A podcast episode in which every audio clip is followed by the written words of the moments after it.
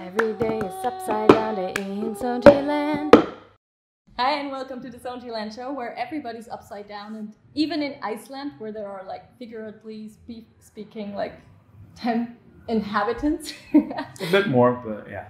even there people love to stand on their hands and I found myself a small handstand heaven. Well actually it's one of the coolest gyms I've ever been to and it has three coaches, the owners, who really know their stuff.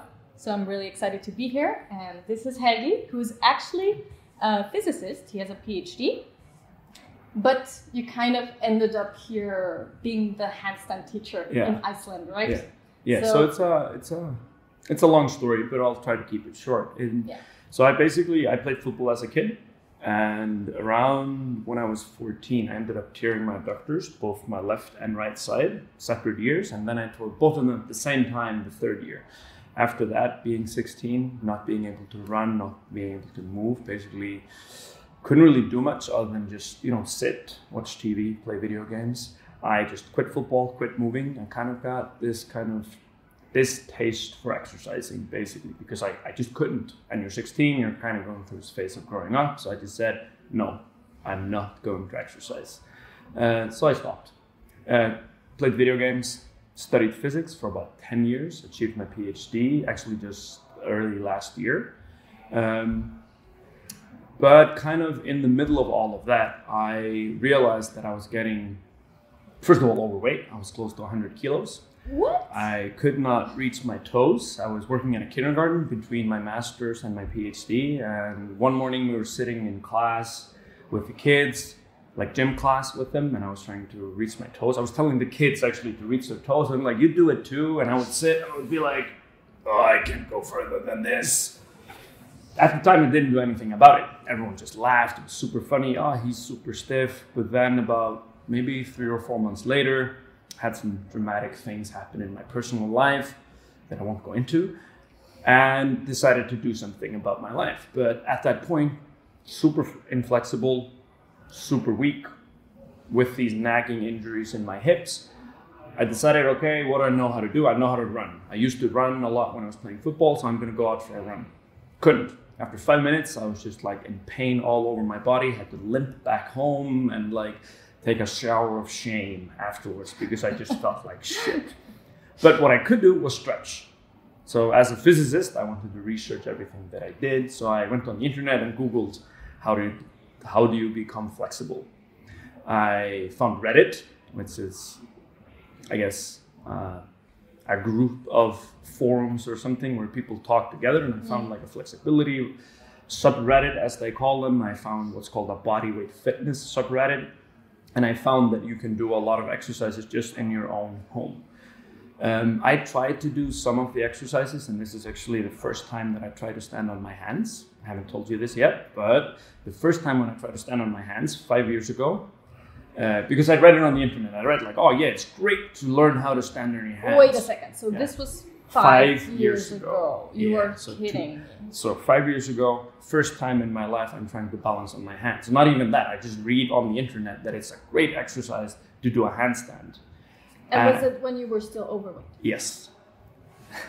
I had just begun losing weight, but I had probably only at that time lost about two or three kilos, so I was still quite overweight. But I decided, okay, you know, I, I, have played football for years. I was always athletic. Of course, I can do a handstand against the wall because gladly, I read that you should do a handstand against the wall at first. Very gladly, because this story does not end well. So I go up, chest to the wall, again, gladly. Then, after about five seconds, I realized that I didn't read further in the paragraph than how, on how to get down. So I was up there, upside down. I had never been upside down before, except when I was like five or something. And I realized I don't know how to get down. I was living in a 25 square meter apartment in Portugal, just starting my PhD. And I just crashed down, kicked my shin right on the post of my bed, and limped for about two or three weeks. Hopefully and understandably, I didn't do another handstand for a year. Mm. So I went on to stretch. I started eating better. I started doing kind of like boot camp exercises where you're running a lot, where you're not stretching, you're just running, you're doing push ups, pull ups, body weight squats. A lot of you know, biggest like, loser kind of stuff. Basically. Uh, and in about six months, coupled with the simple stretching routine that I found on Reddit called Starting Stretching and Molding Mobility, I could run without any pain. And even even when I was still playing football when I was 16, I always had to wear these really tight like blue pants that would mm. keep like my legs warm while I was running and before I started running. And I could even get rid of them. So just after six months of stretching and doing these things, I was just like fixed in a sense. I like I still felt mm. pain if I did too much, and you know, I couldn't do heavy squats because that kind of messed with my adductors and stuff. Mm. But I was getting way way better than I ever had been. So I realized like flexibility is at least as important as everything else. Mm. Probably even more important, especially for someone coming out of a background where you're super inflexible. Mm. Um, it's a prerequisite.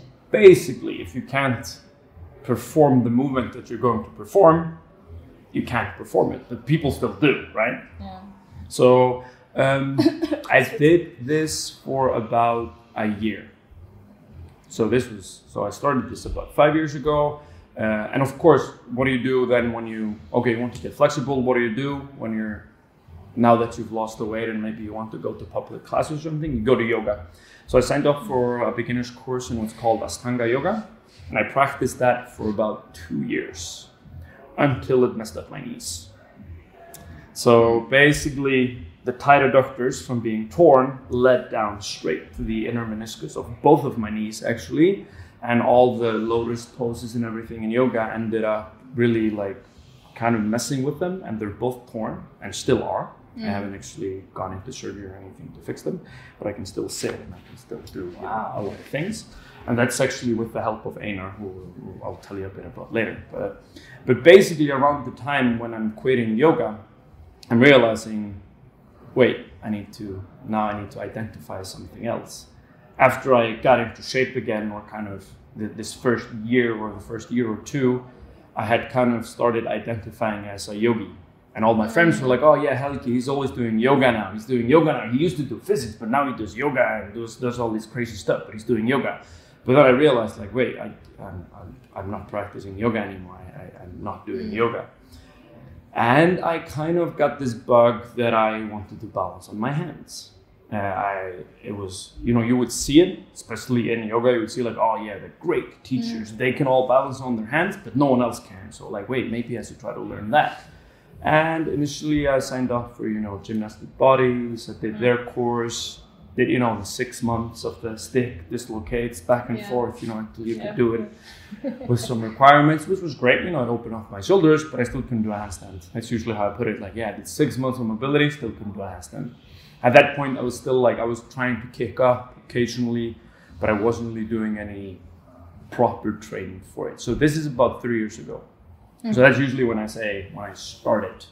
Yeah. Training that's when I decided I'm going to learn a handstand. But like I said, I technically did my first five years ago and crashed. Yeah. And four years ago, I was still doing something like occasionally before boot camp practices. I would like, let's try to kick up. Mm. Didn't work. You know, as it usually does. So three years ago, I did the gymnastic body stuff. Eventually, that led into that I wanted a more personalized program. So I did online coaching with Emmet Louis uh, both for flexibility and handstands and strength. How was that for you? Uh, it was very nice. He's he is great. He is actually amazing in terms of that because he is, especially for the flexibility stuff. He he's a wizard, as people call him. He he it's, it just seems that like he will look at your splits, whether it be middle splits or front splits, and he will just say you need this exercise. Mm. You do it, and just like everything happens. I am actually his most troublesome student. uh, in terms of middle splits because of my adductors. There seems to be some restrictions, so we're actually trying a lot of different stuff these days to see just like how can we unlock them because I've actually had it happen now since I started training. So uh, what is it that has worked for you? a lot of things have worked, but the the interesting thing is that it only seems to work for a little bit. So about uh, so let's see. So it was two years ago, just two and a half years ago, when I actually started training for the middle splits. Because when I started doing yoga, and in Ashtanga yoga, if, if any of you know Ashtanga yoga, you might know that the primary series of Ashtanga Yoga has very little to do with middle splits. It's Mm. mostly forward bending, and slight back bending, and some Yeah. twists. But there's no there's no adductor stuff, no like glute med strengthening or anything. So I got very flexible with forward bending, back bending, the rotations, and all that, but no middle splits. And I basically just decided like I tore my adductors. Why would I even want to stretch them? It's at mm. that point, you know, mm. thinking back, that's a pretty stupid thing to think. But but I understand myself back then because as soon as I tried to go into any kind of middle splits, it was just like pain, pain, pain, panic, panic, panic, and I couldn't do anything. Mm. Um, but then Emmet told me like, sure, we can start working on it. So I started working on it. Um, but these interesting things have been happening since, basically for the past two and a half years. That is that it seems to come in about six month phases where I will progress. Actually, sometimes I'll progress quite a lot. There's pictures on my Instagram where I actually go quite deep into middle splits. You know, my calves will touch the floor. I mm-hmm. think the max that I've ever done is my knees actually touching the floor and just the crotch kind of being a few centimeters off. But usually, and usually completely out of nowhere, I'll then regress.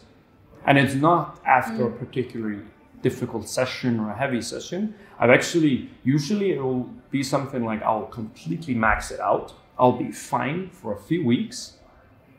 And then I'll kind of crash and lose basically everything I did in the past three months. Interesting. Which is some kind of like panic feeling in my adductors. How do you want to explain it? I have no idea. I have no idea what's going on. I'm a physicist, not a biologist or a physician or anything. But it, it seems to be that the adductors are somehow reliving the injury. yeah, well, probably they have some kind of muscle memory. They have some kind of muscle memory from the injury, Mm. and they're like, dude, we don't like you doing this. So we're actually trying a lot of different and weird things. We're like, you should do, I'll do three different middle split sets, Mm. and all of them will be wearing a different t shirt. What? just to give a different sensation of the stretch. All right. So maybe the first one is in a tight t-shirt, so then you feel like, oh yeah, it's, it's kind of tight. But then the next one might be shirtless, and the last one would be like a white t-shirt, because that will create Okay. like a different. It's a different set, even though you're doing Yeah. technically the same exercise. So sometimes I'll do it in socks Mm-hmm. on like these mats. Sometimes I'll do it on sliders on a super slidey floor, floor like a hardwood floor, and like and then you're creating like you're doing the same exercise, but it's like the setup is a bit different to create this kind of image in your mind that you're actually doing a different thing, even though you're doing the same exercise. And, and it seems to be working. And there's been no regression so far. Um, but the progress is a bit slower because I am also being more careful. I'm, you know, Right. hoping, yeah. But basically, after training with Emmet for about a year, uh, he basically recommended Mikael to me. Uh, so, uh, what was it? A year, uh, uh, over a year and a half ago, I think it was November 2016. Yeah, yeah, yeah. So my, my daughter was one years old. Uh, that's how I remember dates these days, how old my kids are, not how old I was or dates, it's just like how old my kids were. Um, and I started online training with him. And this was kind of it was it was twofold. The reason why I go to him is that first of all, I felt like I wasn't making the progress I wanted to make in towards the one arm. And I was having this nagging wrist injury, not injury, just pain in my left wrist. It was not an injury. I've actually been quite lucky with injuries. I haven't had any big injuries in my shoulders or anything. It's all been in the lower body. but uh, Makes it easier for handstands. kind of yeah but i basically i i talked to him and i at first i'm just like i want to you know i want to get better so i can start progressing properly on the one arms and everything. And you've met Mikael, so you know how he is. Um, and i guess you guys will have watched an interview with him right? So you will also know how he is. I'm just going to make fun of him now but you know no it's but okay, he's fine. but I sent him a message, like a personal message on Facebook, like, "Hey, I'm, my name is Helgi. I'm a student of Emmet, and I would like to do online coaching with you." He sees the message and he doesn't reply, and I'm like, "Hmm, "Okay, sure. Maybe he's busy or something." So I, you know, I go do something else, change a diaper. I don't know. I don't know what I was doing. I come back, and there's this huge wall of text from Mikael. So basically, the first thing he did, rather than replying to me saying like, "Hi, okay, great, you know, I'm into uh, blah blah blah," he just goes straight to my Instagram, looks at all of my handstand videos, and writes commentary on them what I'm doing wrong. so he's like, oh yeah, in this one, your chest, your like chest is a bit arched. Oh, in this one, you're doing this incorrectly. In this one, you're doing this incorrectly. And we can fix all of this. But he's just like, and I'm like, yeah, I want to work with this guy. This is going to be Cool. great. Really cool. So for I do like one like half a phase basically with him. I trained with him for six weeks because at this point we had also booked a workshop with him here through mm-hmm. Motion Impulse. So Yeah. I think yeah. So so I knew he was on the way, so I had this idea that I would do six weeks with him. Then he would actually show up here. We could do some in-person training, and then I would do another three months with him. And basically, in those six weeks, what I thought would be me training for the one arm was just me fixing my line. shoulder so placement, shoulder placement, doing a lot of looking at toe stuff, a lot of tucks, a lot of pikes. You know, I was, you know, but in those six weeks, my line got much better. My wrist pain actually disappeared Mm.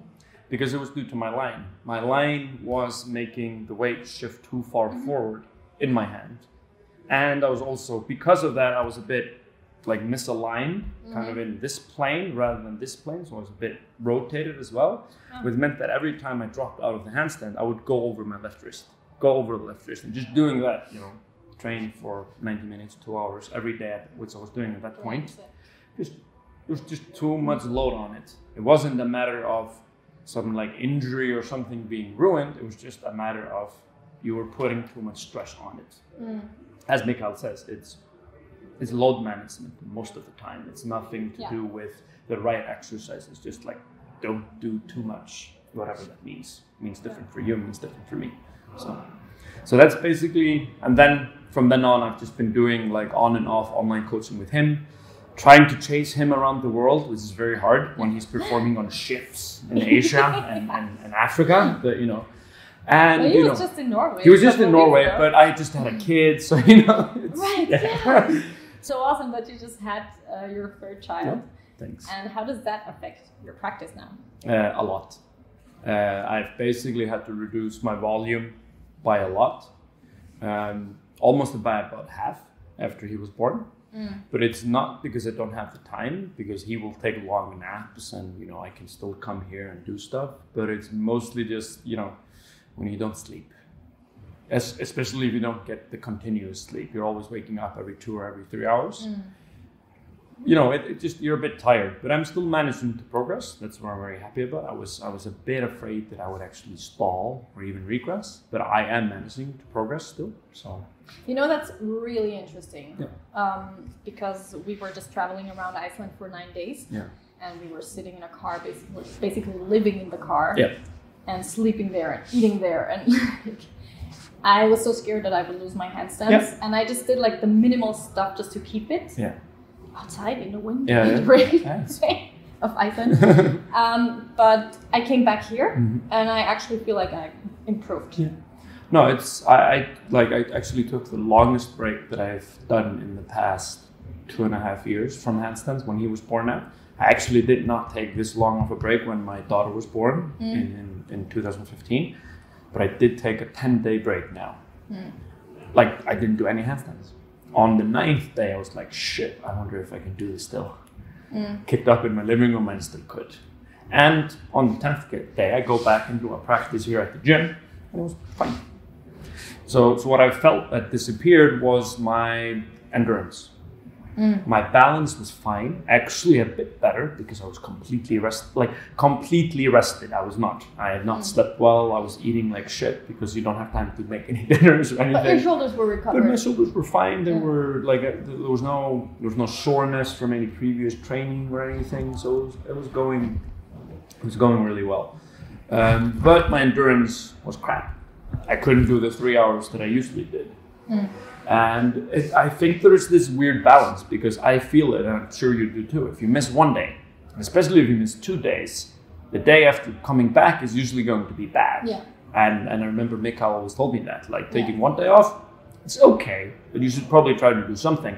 So two days off, you're going to have to work for it. You have to mm. have to, have to work for it to come back. Yeah. But then if you rest for a bit longer, then your body seems to kind of like grab onto it. grab onto it better. So there's this like there's this like danger zone of two to Yeah. five, six days where you're like if you're going to rest long, you should at least rest a week, I think, but Uh, never rest somewhere between two or seven days. I don't know. I'm not sure about No, that. no, Hmm. probably not. But, you know, You know, I've noticed um, after, well, it wasn't a break for nine days, Yeah. but it was just minimal training, and yeah, um, I was really well recovered on the first day. Yeah. So it went well. Yeah. But the next but then the next day is shit. It was shit, It's, it, it's this. It's it's weird. It's I, I'm. I, I've also been wondering, is it like that you get a bit of beginner's luck again? it's like you come back after ten days, like, oh yeah, I'm a beginner again. Now I'm really good, but then you start being shit again right afterwards. yeah. Who knows? Yeah. Uh, you have a lot of clients too, right? Like Yeah. a lot of students, Yeah. and uh, we saw your handstand Yeah. class yesterday. It was packed. Yeah. What exactly is it you're offering here at the gym? Um, so we, so I think it's four things that. So we offer three types of classes, and then we offer private sessions as well. So let's start with the classes. So obviously we offer handstand classes, and uh, I usually run them um, every other month, a bit more frequent than that, but it, it has to like align around all the holidays and stuff that we have. But I try to do like four week courses where we will meet once or twice a week with homework in between. Uh, because one of the most important things that I feel is that people actually get the, the dedication of actually practicing on their own. So I think the homework part is very important. Rather than teaching them three or four times a week and actually holding their hand through the whole process, Absolutely. I find it helps much more to just teach them once a week maybe, and then they have to work out once or twice at home by themselves. Do they do it? No, but the people that do, they progress the most, Yeah. and the people that don't, I mean, this is going to sound pretty harsh, but they don't come back, so you know. Mm. but maybe Yeah. they need handholding, so maybe maybe it would be better to do some kind of mix between the two, and that's usually what I'm experimenting with a bit. So, mm. for example, this summer I am actually doing three courses, three three classes this week, but that's also because it's summer. It's very hard to get people to show up every Monday for four weeks in July. You're on vacation, you're, you're not going to sign up for it, but we'll compactify it down to one week, and then it's going to be much better. And people, obviously, since it, since it was packed, it, it, it worked. Um, after the handstand stuff, I've also been doing a bit of handstands for kids. Cool. Uh, but they get unless they have a background, they get tired very quickly, and and that's again, it's it, it, it's this weird thing that we get. I get kids who are into gymnastics or into dance, and you know they're very physically aware. They know how to do stuff, and they just they come here to kind of refine their handstand. They can kick up into a handstand, they can hold it for a few seconds, but they can't actually balance it. So that's kind of what they're here for. But then I also get the kids who are like, they don't fit into football, they don't fit into group sports, they don't even fit into the, the other sports where you have to kind of be like this, you know, the kind of get kind of buff and, you know, going crazy over something. They, they don't fit into it because they might be, you know, they might like something else, but they still want to, you know, move and do things. Dance is maybe uh, too big of a step for them because it's kind of all out in the open. You have to kind of it's you know, 15 year old guy who's been sitting in front of the computer for the last three years, you're not going to put him in a dance class. You should put him in a dance class because that's going to help him a lot, but Yeah. he's not going to go there. Yeah. But with the handstand stuff, it's kind of calm enough. It's still mm-hmm. kind of it's for yourself. It's not to well, eventually it's going to going to be to show other people maybe, but at first it's just for you. You get flexible at the same time. So so that's kind of the two groups we get. Also with the adults. So we do get the people who are like, I'm in CrossFit. I need to walk on my hands. I need to learn how to stand on my hands. We, we get those like like, and then we get like old gymnasts like, oh yeah, I used to be able to stand on my hands, and then I saw you, and you can stand on your hands. I want to learn it again. Yeah. And actually, a lot of our students who are like our regular clients in the other classes. They're actually old gymnasts who, and this is exactly what they want to do. And they're like, mm-hmm. oh yeah, I used to do gymnastics. I don't like the adult gymnastic classes that I've been to because they're just like a lot of conditioning. Mm. So I want to come here to actually learn the skills that I used to be able to do. Mm-hmm. But then you also get the people who are like, yeah, I don't fit anywhere else, mm. which is really nice, I think. It creates a really nice atmosphere because people are here because they want to be here. Mm. But then, apart from the handstand classes, we have the movement classes and the Wim Hof classes. So the movement classes, as the name suggests, is kind of like this. I like to I like to say that they're inspired by the first generation of movement practices from Ido Portal. So it started with Einar, who, uh, Mhm. who you met yesterday and today, I guess, as well. Um, so he went to a seminar by Ido. Uh, he practiced on his own for about a year, I think. Did some online coaching with Ido. Went to other seminars from other people. He has a black belt in Taekwondo, as he might have told you Yeah. um, was kind of well, that's where he gets his intensity from. but then we've kind of been evolving it. So we we interact a lot with Emmet. We interact a lot with Mikael. Mhm. Um, uh, I've been doing uh, seminars with Kit Laughlin of Stretch Therapy, and I'm actually doing his uh, part A, which is kind of like his teacher training, but I don't think he calls it a teacher training, but it is kind of the the first step in, in starting to teach it properly in, in terms of like them educating you on how Mhm. to teach it. So we are we're just taking this idea that you should take the best things from all kinds of practices and putting it into one practice. We're just taking that idea and what we feel works, not what someone else feels, but what we feel works. Is that the right way? No. But it's not right for anyone else either because different things work for different people. Do you have any um, specific way to assess what works for your clients and what not? Well, I mean, Or is it very individual? It's very individual, but and this will kind of tie into the, the private sessions as well. I mean, tight hip flexors. Everyone sits too much in front of a computer with closed hips all day, and it starts much earlier because uh, when we're five, when we're six, we are put on a chair in front of a teacher, and we'll take basically our largest growth spurts in our lives when we're Mm. what 9 10 11 12 13 whatever like for me, I grew like 20 centimeters in one summer. Gladly, I was playing outside and doing stuff. Yeah. But I've heard larger stories. I've, I, I've seen people grow like 60 centimeters in a year or something. Just like, they'll just grow. They're like, they'll wake up one day and just like, I just grew three centimeters. It's just like Mm, something. Maybe the guy behind the camera. Yeah, maybe. no, but but if you do that while you're sitting, your femur's gonna grow Yeah. Your quads and all the muscles are going to get left behind because you're not stretching. Are you going to stretch when you're 10? No. And you're going to stand up and you won't be able to extend anymore. That's going to then cause problems Yeah. down the line, up the line, especially if you're doing sports. It's going to change the way that you're doing sports. So, so that's kind of the foundation we use for everything. Mhm. This kind of is there some imbalance in a muscle that's pulling on something that will then create these kind of imbalances to the rest of the body. So tight hips will usually lead down to the knees and up the back because you know Mm. stiffness in one part of the body will either bleed down or up. So for Mm. example, handstands, what will your tight shoulders do? You will either arch your back or bend your elbows. Mm. Tight hips, you will bend your knees or arch your back. So it's always either up or down. So so we say that the flexibility kind of bleeds to the joint either above or below. So Mm.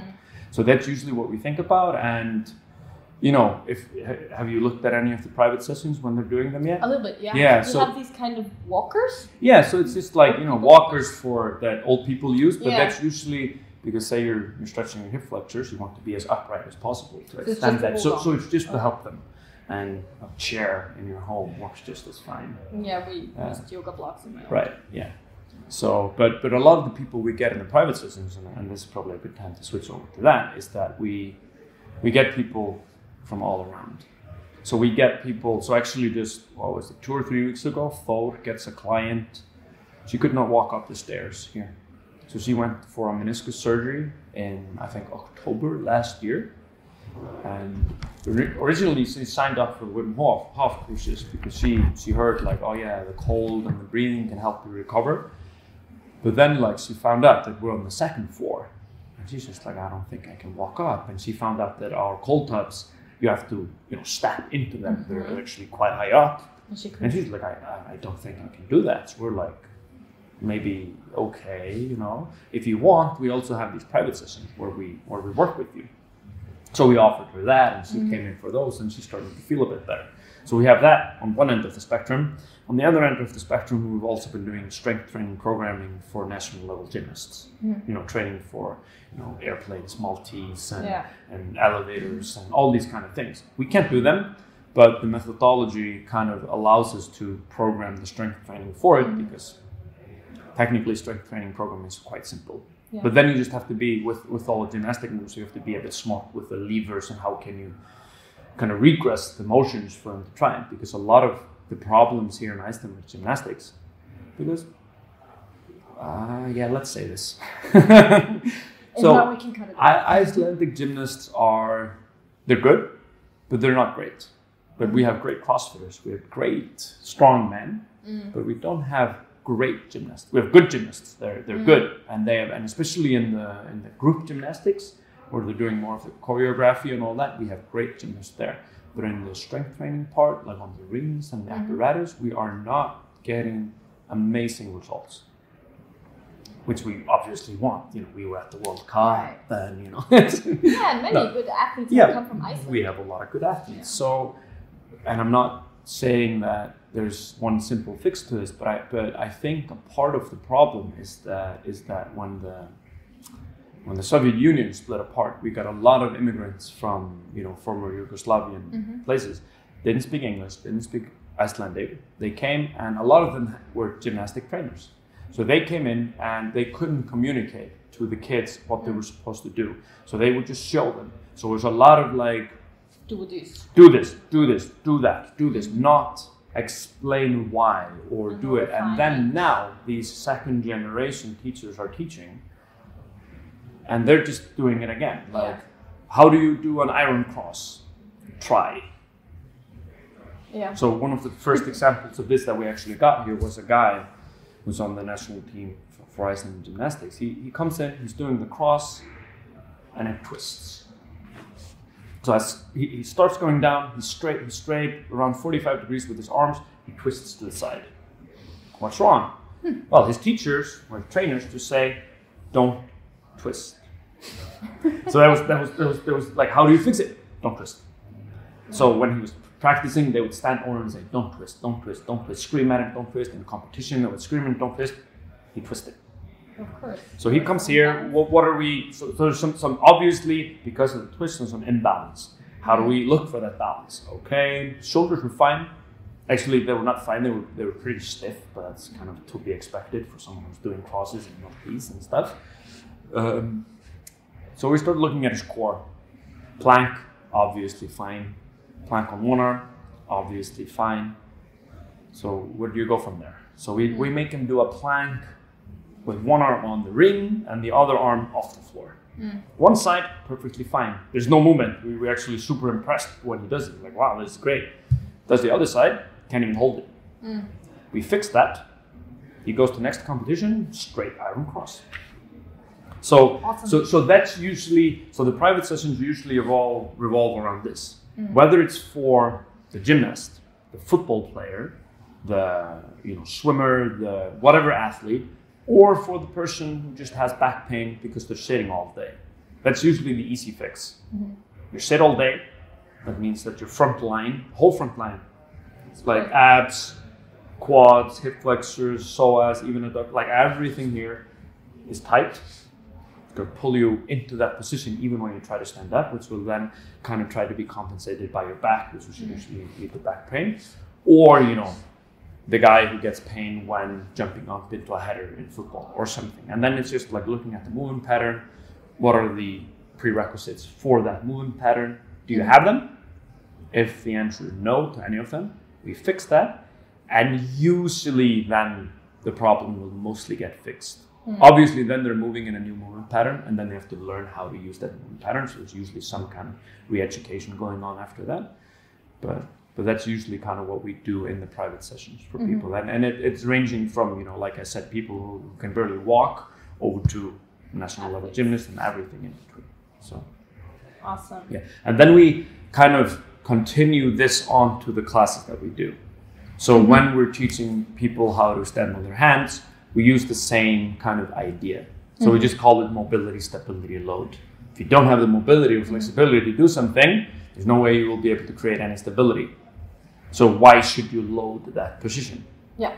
Yeah. If you put too much load, your stability will break down, and then your, your mobility will break down. So, so and we've actually we that's basically the only thing we'll ever write down because everything else seems to follow from this. So, Yeah, that's like the most basic thing. basically, and everything just follows. So. Yeah. But then basically the Wim Hof classes, for, for those of you who don't know Wim Hof, he's a, as I usually put him, Thor will definitely, he would definitely describe him differently. I just say he's a crazy Dutch man who does a lot of crazy stuff involving cold things.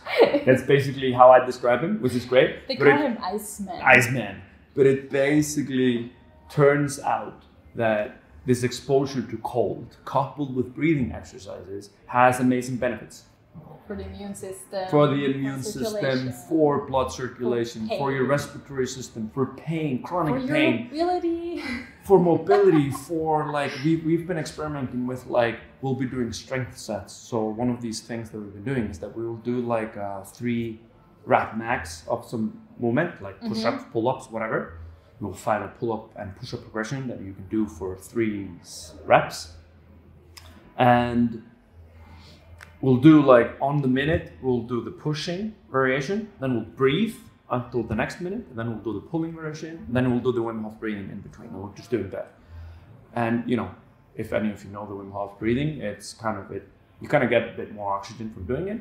And it seems like just from trying this we were able to add two or three sets without fatiguing as fast so it seems to be like really helping so so there seems to be a lot of like avenues for research and so obviously I'm very interested in since, since my background comes from research There has things. actually been So then they've done all where they put uh, E. coli bacteria. yeah so so they put a dead dead E. coli bacteria so my, Mm-hmm. my, my mother works with E. coli bacteria at the hospital here Okay, so when she read this it's like had had to have been dead because otherwise people die from getting live bacteria in them so a dead E. coli bacteria were, was like injected into him actually Wim Hof at first but then he did he trained I think 12 people to do this Mm-hmm. and then were 12 untrained individuals who also did it and basically the people who had been doing the Wim Hof method they were able to contain the effects Mm.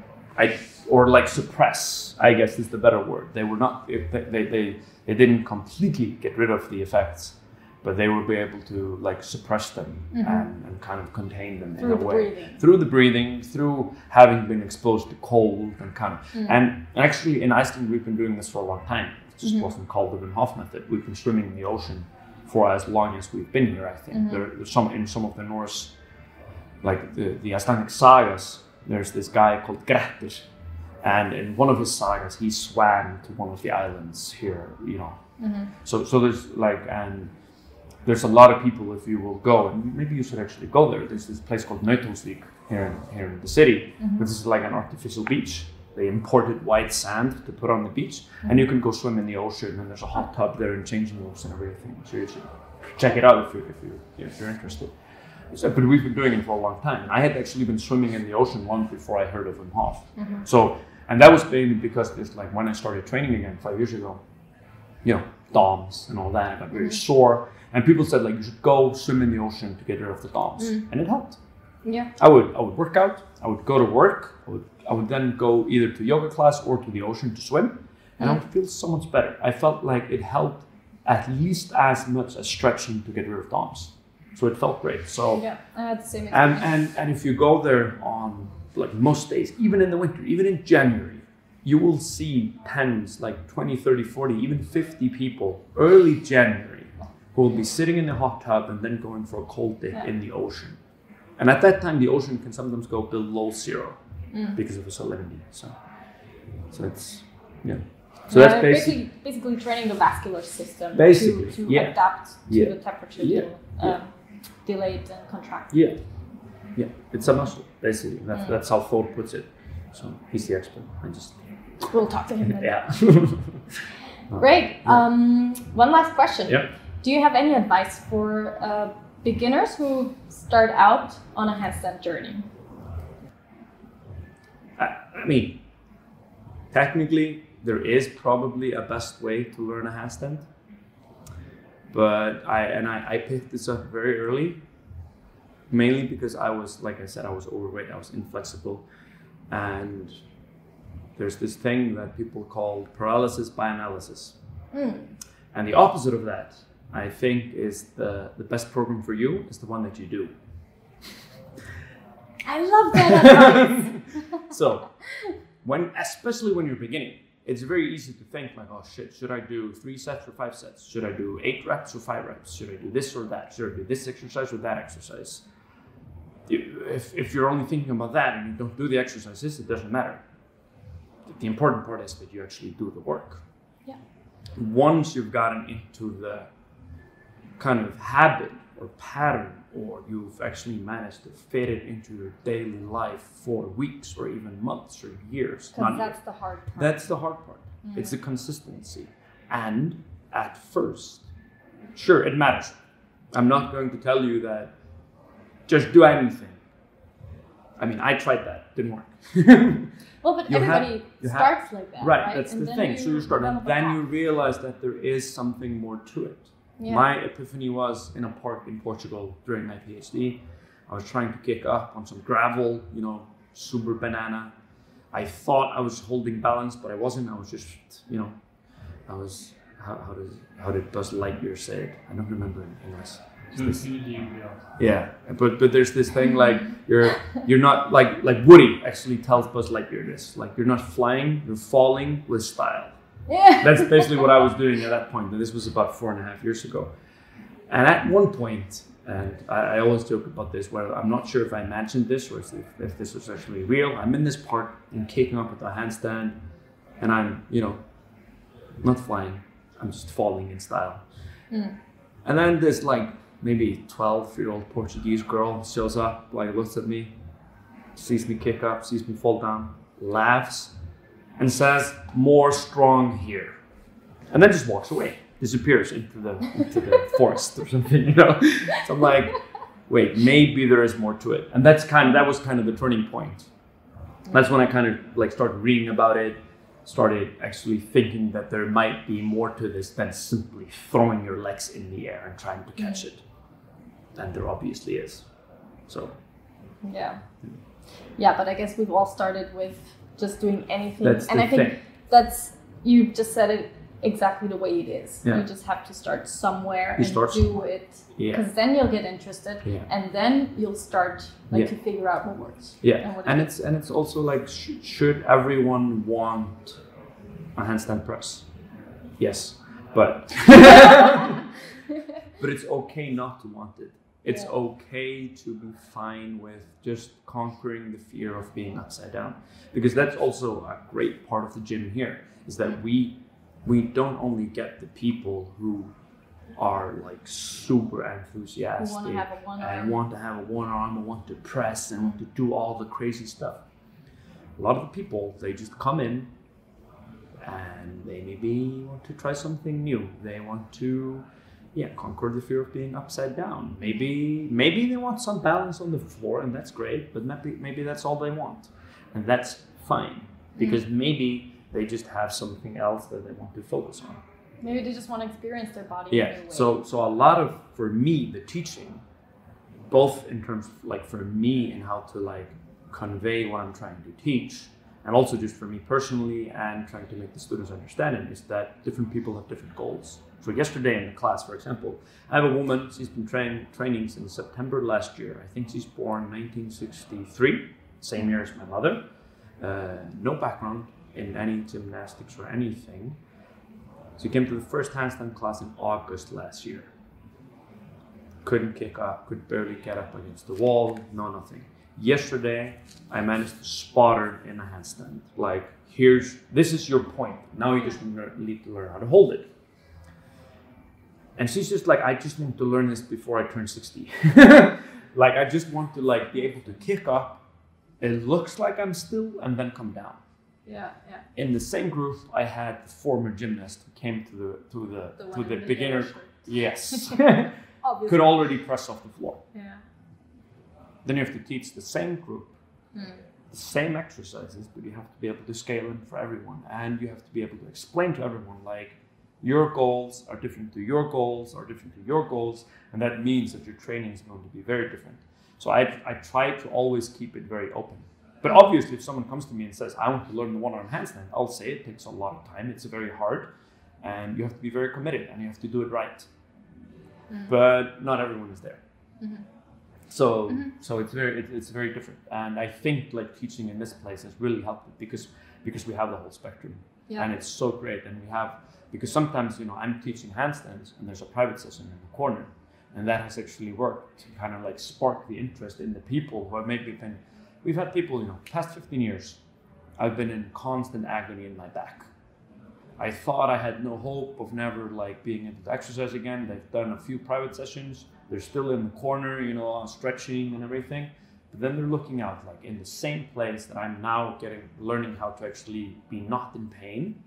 I can actually learn this stuff as well. So mm-hmm. so we think about it as not like separate things, mm-hmm. not like private sessions, handstands, movement, Wim Hof. It's all the same thing. Mm. We use it for different things. Yeah. So and it's like at different parts they start to overlap and everything. So yeah Lifestyle. lifestyle basically and that, that's kind of what we want to advocate basically it's Yeah. the primary lifestyle not just you know the Yeah. individual components of it Well, I'm telling you, I fell in love with this Yeah. gym. Like, I told you the very first day, can I work Yeah. here? it's very easy it's, it's, it's so cool. I Yeah. feel like home. yeah that's, And that's basically what we want yeah, I, I think it's really cool what you're doing here, and I hope that more people gain interest and maybe that more people come Yeah. to take workshops Yeah. or to give workshops because I feel like this is a place where there's a great energy Yeah. and people we, are we, open to we've, learning we've had a lot of work we've had i think six workshops so far since we Mm. opened here last july. No we've had five here but we have two in our old place so. Mm. but we're, always trying to bring in new people because it's also it helps a bit because we can usually have people do layovers. So if someone from the states is going to europe to do a workshop tour we'll be like just stop in iceland and do a workshop as well. It's on the way. yeah. same for if you go from europe to, to america. So we've had yuri marmerstein we've had emmet louis we've had mikael Mm. we had fighting monkey in may uh, we had we're actually having uh, garage gym girl uh, in november So cool, yeah, I saw it. Yeah, so so we're so usually we organize it through Motion Impulse. So if, Mm-hmm. so if so if people are interested into that, you can actually look on Motion Impulse to find what Mm-hmm. what workshops we're hosting. We're the only gym in Iceland that's hosting these workshops, so it's very easy to find. Um, and there's always cheap flights here as well, like usually from both Europe and, and, and You just have to book early enough. Yes.